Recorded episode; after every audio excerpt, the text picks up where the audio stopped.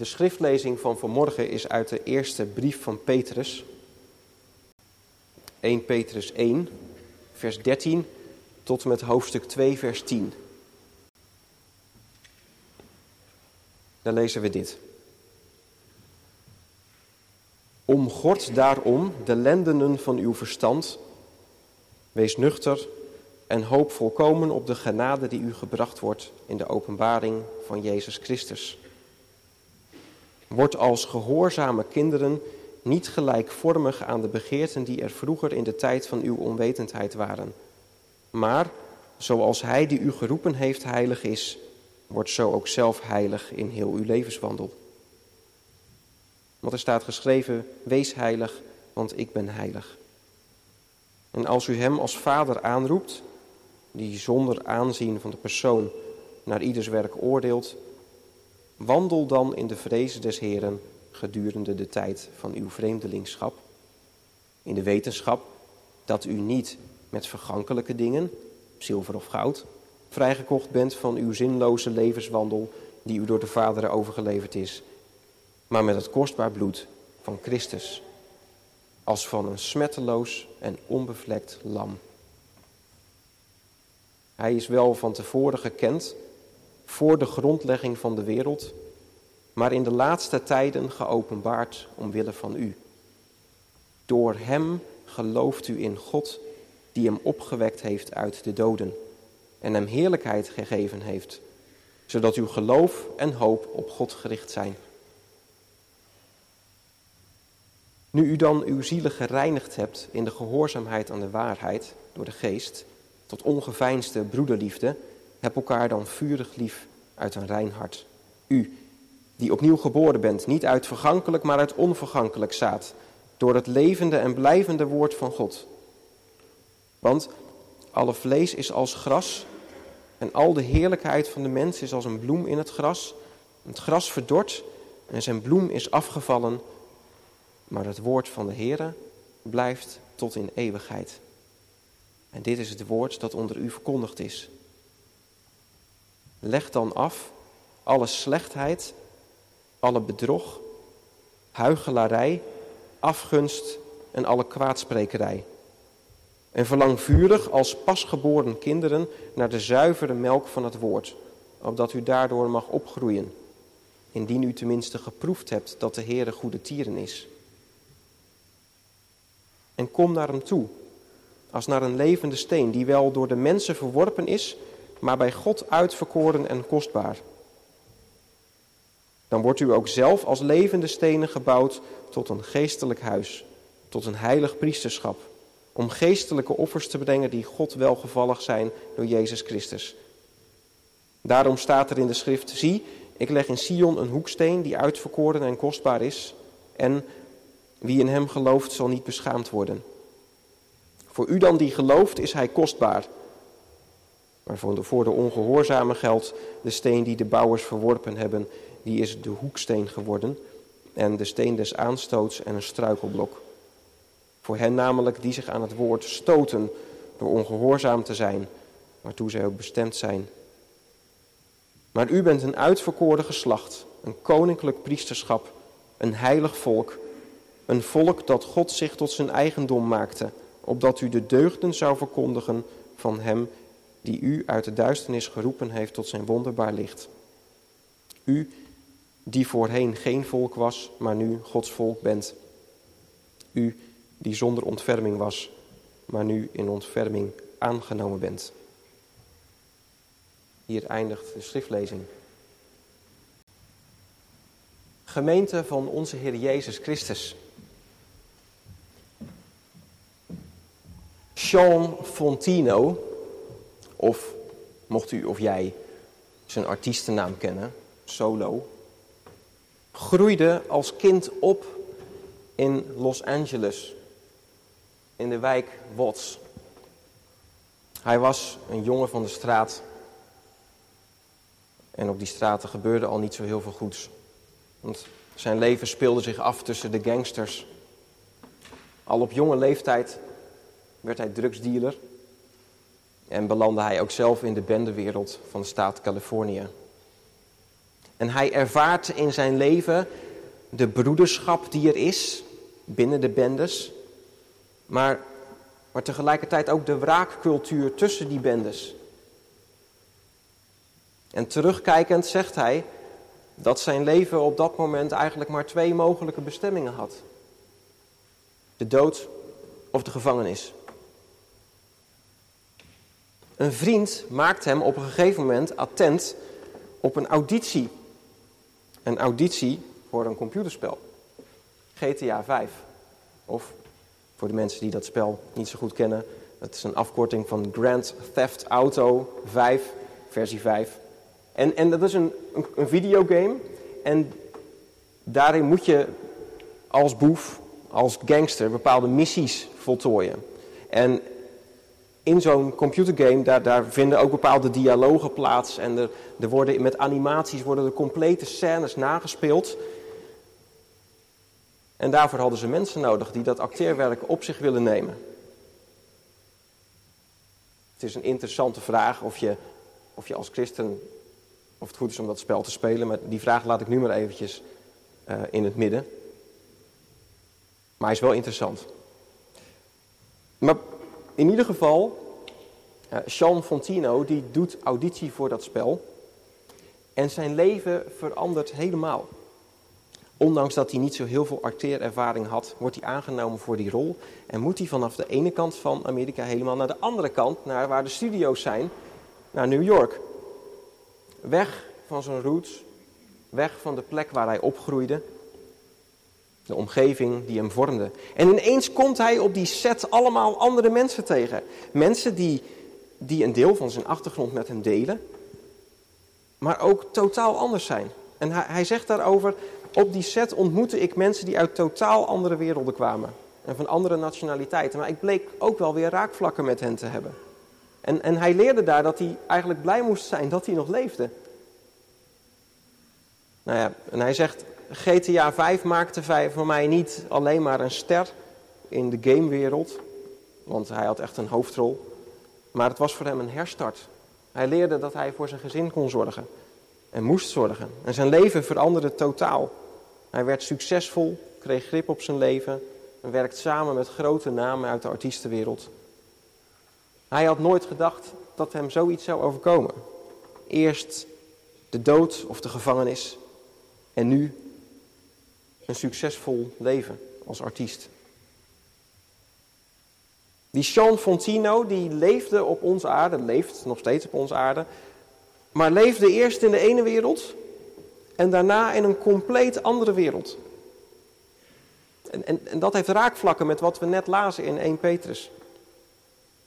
Petrus heeft het namelijk, als we die schriftlezing erbij zouden pakken, dan ziet u in vers 14 staan dat hij, dat hij het heeft over vroeger en nu.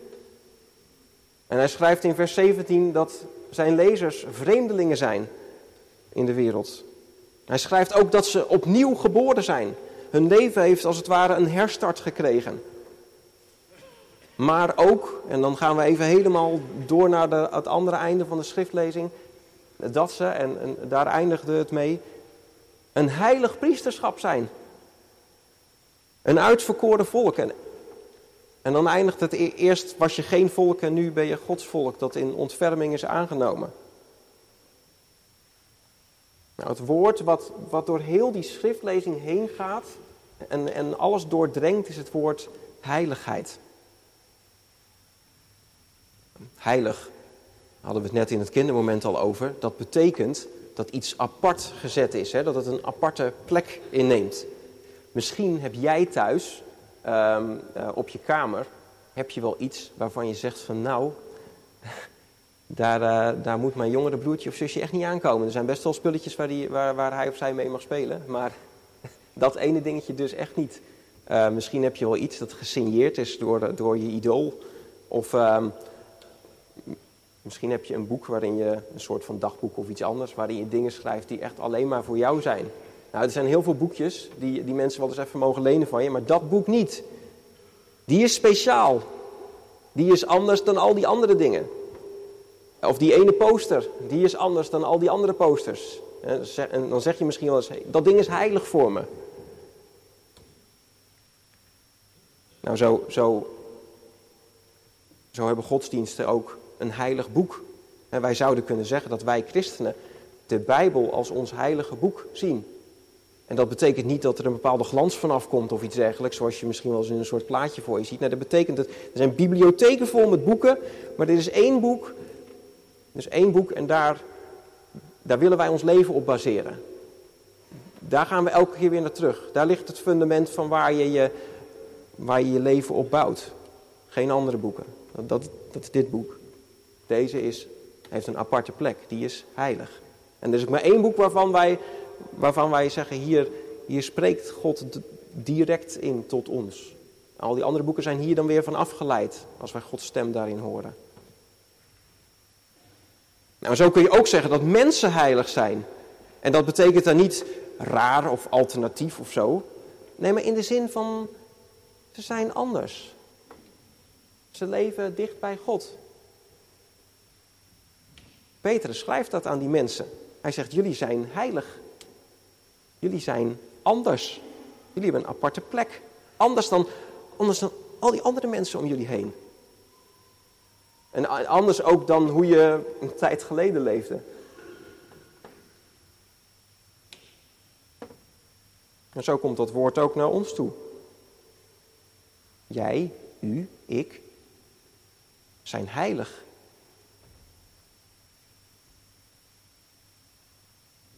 Mijn ervaring is dat we dat niet zo heel snel tegen elkaar zeggen. Wij zijn heilig. Of uh, ik ben heilig. Dat vinden we nogal wat. En dat, dat, dat kan deels met onze cultuur te maken hebben. Hè?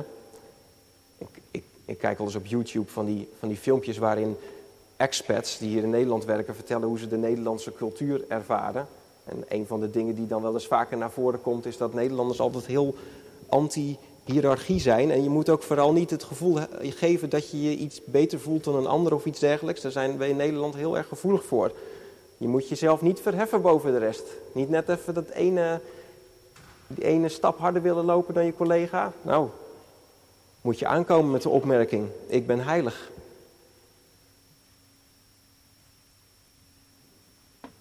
Maar het kan ook dat er in de kerk hier iemand zit of meeluistert die dat hele idee van christenen die zichzelf heilig noemen behoorlijk tegen de borst stuit. Misschien heeft u wel een hele vervelende ervaring gehad met mensen die christen waren of zijn. En gaat bij u bij dat woord heiligheid spreekwoordelijk de knop al om. Nou ja, je zou je natuurlijk ook wel af kunnen vragen van, even dat cultuurding aan de kant geschoven, moeten we dat soort woorden wel voor ons gebruiken? Dat soort benamingen. Want ja,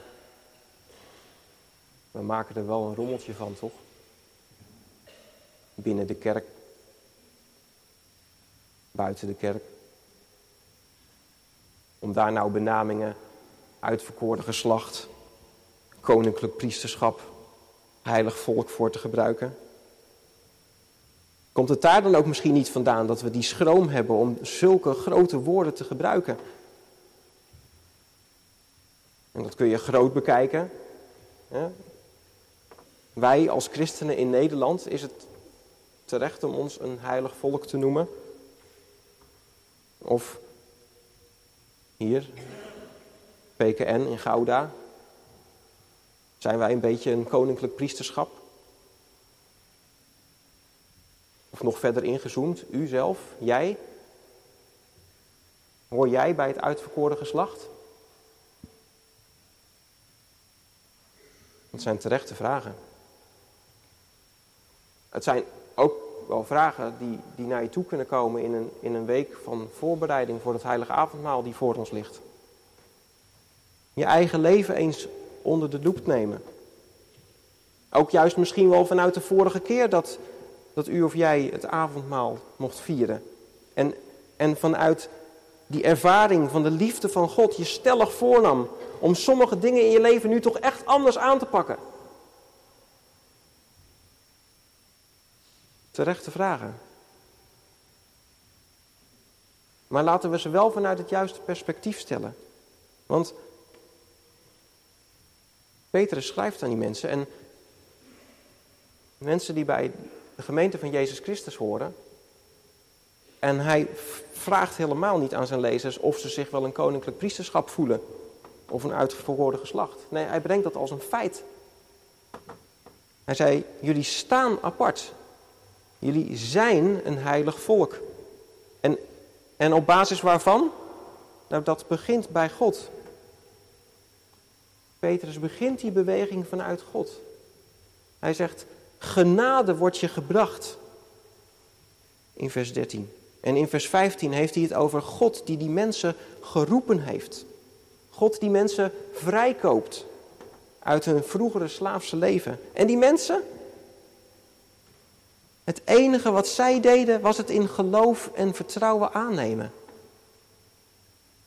Zij namen die boodschap die van God naar hen toe kwam als waarheid aan. Ze vertrouwden die helemaal. En zo neem ik aan dat we ook tegen elkaar als leden van de gemeente van Jezus Christus mogen zeggen tegen elkaar, die goede boodschap die elke keer weer naar ons toe komt, dat evangelie, daar vertrouwen wij op. Dat hebben we aangenomen, toch? Ook wij geloven in Jezus Christus en de verzoening door zijn lijden en sterven en opstanding en in zijn overwinning.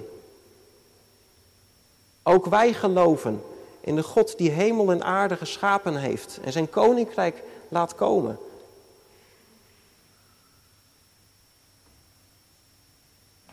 Ook wij hebben die roep van God gehoord. En naar ik aanneem toch ook beantwoord.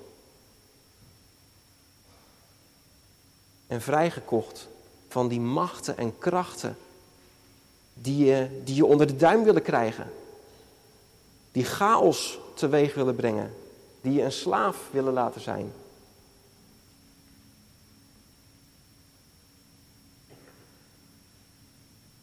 Misschien herken je die stelligheid niet. Het kan zijn omdat u of jij nog niet zo heel lang geleden in contact bent gekomen met het christelijk geloof. In dat geval wat goed en fijn dat u, dat jij hier bent of meeluistert.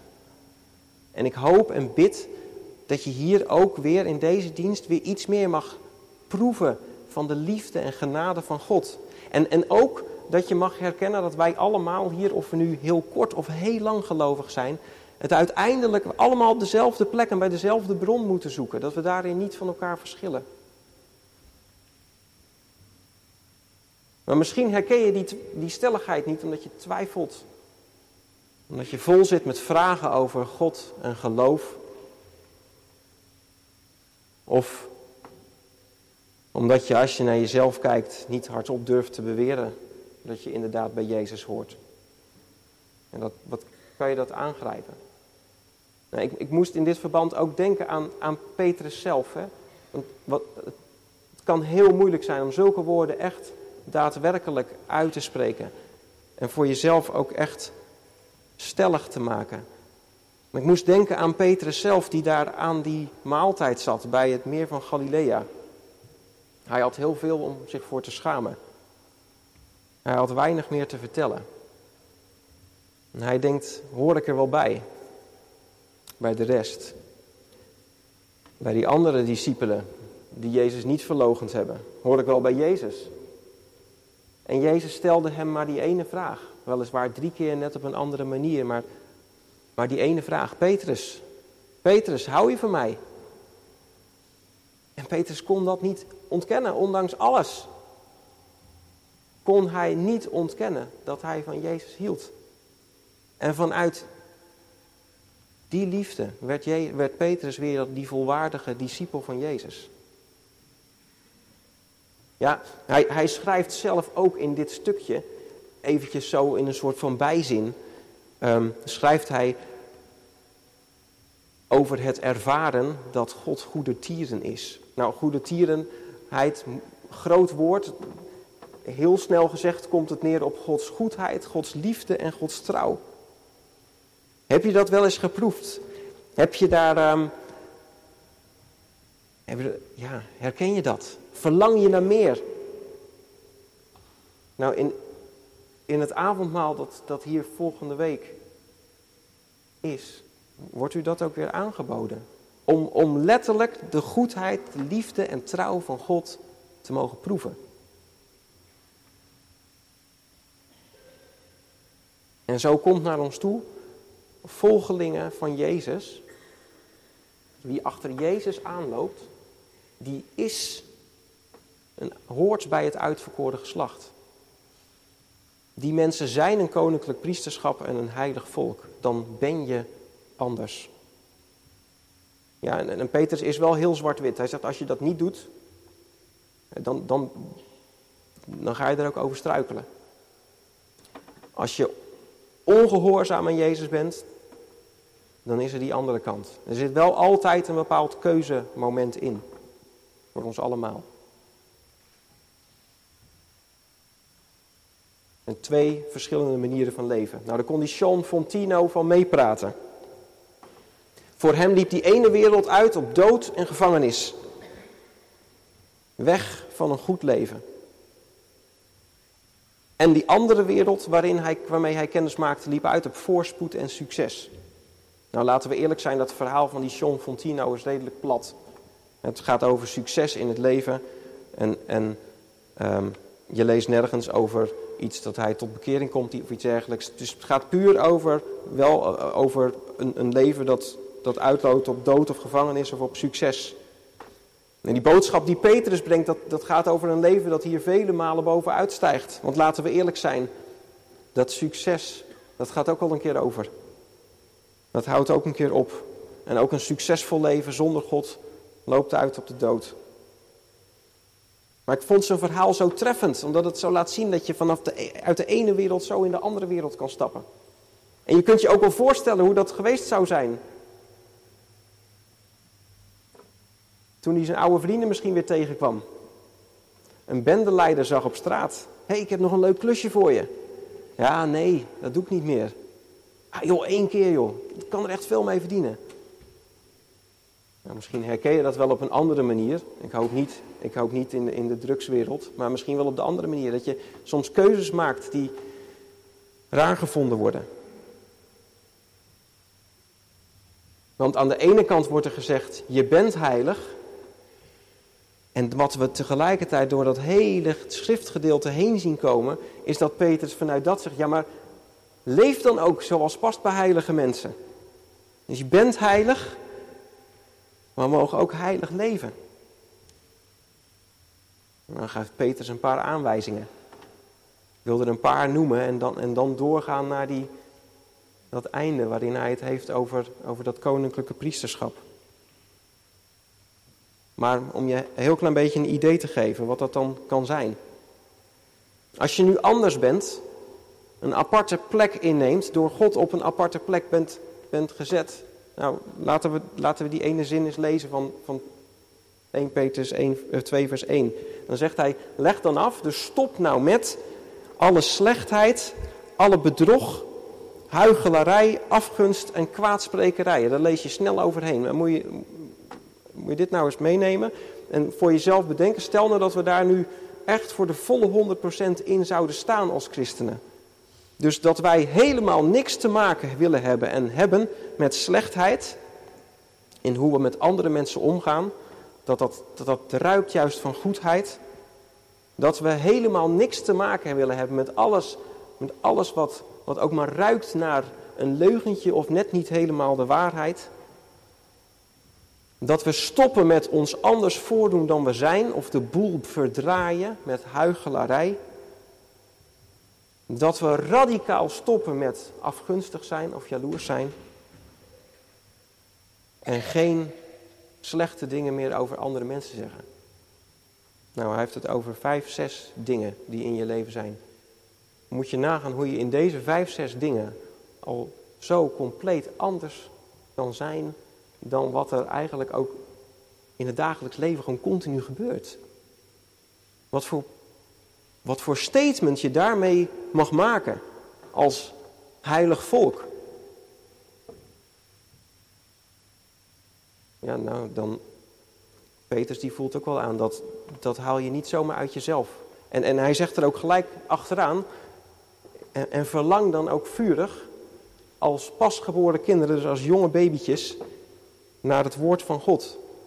Nou, ik heb een paar keer mogen meemaken, om, om, van dichtbij mogen meemaken hoe baby's daarna kunnen verlangen. Nou, daar kom je niet omheen, als ze daar zin in hebben. En, en, en zo zegt Peter, zo mag dat eigenlijk ook voor ons zijn. Daar moet je naar verlangen op zo'n manier, ja, dat is niet te ontkennen. En voor een, voor een pasgeboren baby is dat ook het enige wat er op dat moment is. Voor de rest is er geen eten of drinken. Het is alleen maar die melk. Nou, zo zegt Petrus. Verlang daar nou zo naar. Alsof dat, dat woord van God ook echt het, dat dat hetgene is wat je als enige echt nodig hebt. En, en ja, leg, dat, leg je leven daar eens naast. Verandering en heiliging en bekering, dat gebeurt vanuit het lezen van het woord van God. Of gebeurt vanuit het luisteren naar. Er zijn zoveel manieren nu hoe je met het woord van God bezig kan zijn. En, en, en zoek die manier die met jou, bij jou past. Maar neem daar tijd voor. Nou, en dan komen we bij die grote bewoordingen aan aan het eind. Dat koninklijk priesterschap, dat uitverkoren geslacht, een heilig volk. Zo, zo'n plaats geeft God ons dus. Zo'n plaats geeft Hij ook aan Israël. God koos Abraham uit, koos Israël uit. En door dat nageslacht van Abraham, dat, dat nageslacht zou een aparte plek innemen. Door een heel andere manier van leven. En zo zouden zij een uitnodiging vormen naar de rest van de wereld. Zij zouden anders zijn. En, en zo mogen wij ook die taak zien. Een koninklijk priesterschap. Nou, priesters, dat waren mensen die, die hadden een andere plek binnen de samenleving. Een, een apart gezette plek, zo zou je kunnen zeggen. Mensen met een bijzondere taak. En je zou kunnen zeggen dat priesters een, een taak hebben in de communicatie tussen God en mens. Zij spreken de woorden van God tot de mensen, die brengen ze bij hen. En tegelijkertijd brengen zij de mensen en hun nood en hun vragen weer terug bij God.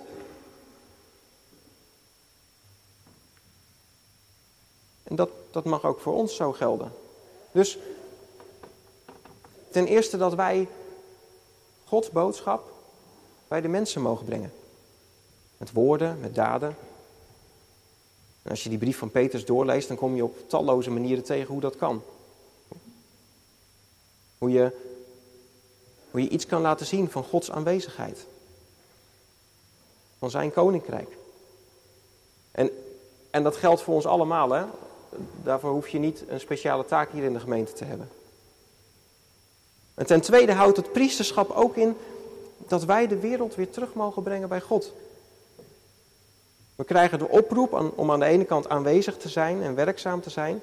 Maar dat kan niet zonder dat wij die wereld weer aan Gods voeten leggen. En dat begint bijvoorbeeld al met de personen waarmee we omgaan. Gods schepselen, net zoals wij. Wij mogen hen weer bij God brengen. Met de blijdschap en de nood die ze hebben. En tegelijkertijd geeft zo'n gebed ook de kracht om zelf te kunnen blijven staan. Om kracht te ontvangen. Want, want laten we wel zijn, als wij de wereld bij God brengen, dan zien wij toch ook problemen en vragen waar wij ook het antwoord niet op hebben. En dan zouden we het antwoord erop hebben dat, dat we geen, geen mogelijkheid en kracht hebben om zulke veranderingen door te voeren, soms zo groot. Nee, maar daarom mogen we het ook bij God brengen. Wij mogen leven en werken op dat kleine postzegeltje aarde waar God u of jou heeft neergezet. En ons best doen. En tegelijkertijd mogen we weten, het is God die alles in handen heeft. En dat maakt niet fatalistisch, van nou, dan maakt het ook allemaal niet meer uit. Nee, maar ontspannen en hoopvol. En zo gebeurt het rondom het koninkrijk van God elke keer weer opnieuw wat er ook gebeurde in het leven van Jean Fontino. Dat mensen in aanraking komen met een andere manier van leven. Dat mensen ontdekken dat ze met al hun zoeken naar geluk op weg zijn naar de dood of gevangenis. Misschien niet letterlijk, maar dan wel op weg zijn naar een, naar een leven waarin je gebonden bent en niet vrij. En het gebeurt elke keer weer dat zij, ook dankzij volgelingen van Jezus zoals wij, nieuwsgierig worden. Nieuwsgierig naar de Vader, de Zoon en de Heilige Geest. Dan laat het zijn dat wij hen dan uit eigen ervaring mogen vertellen hoe goed, liefdevol en trouw en vol van genade deze drie enige God is. Amen.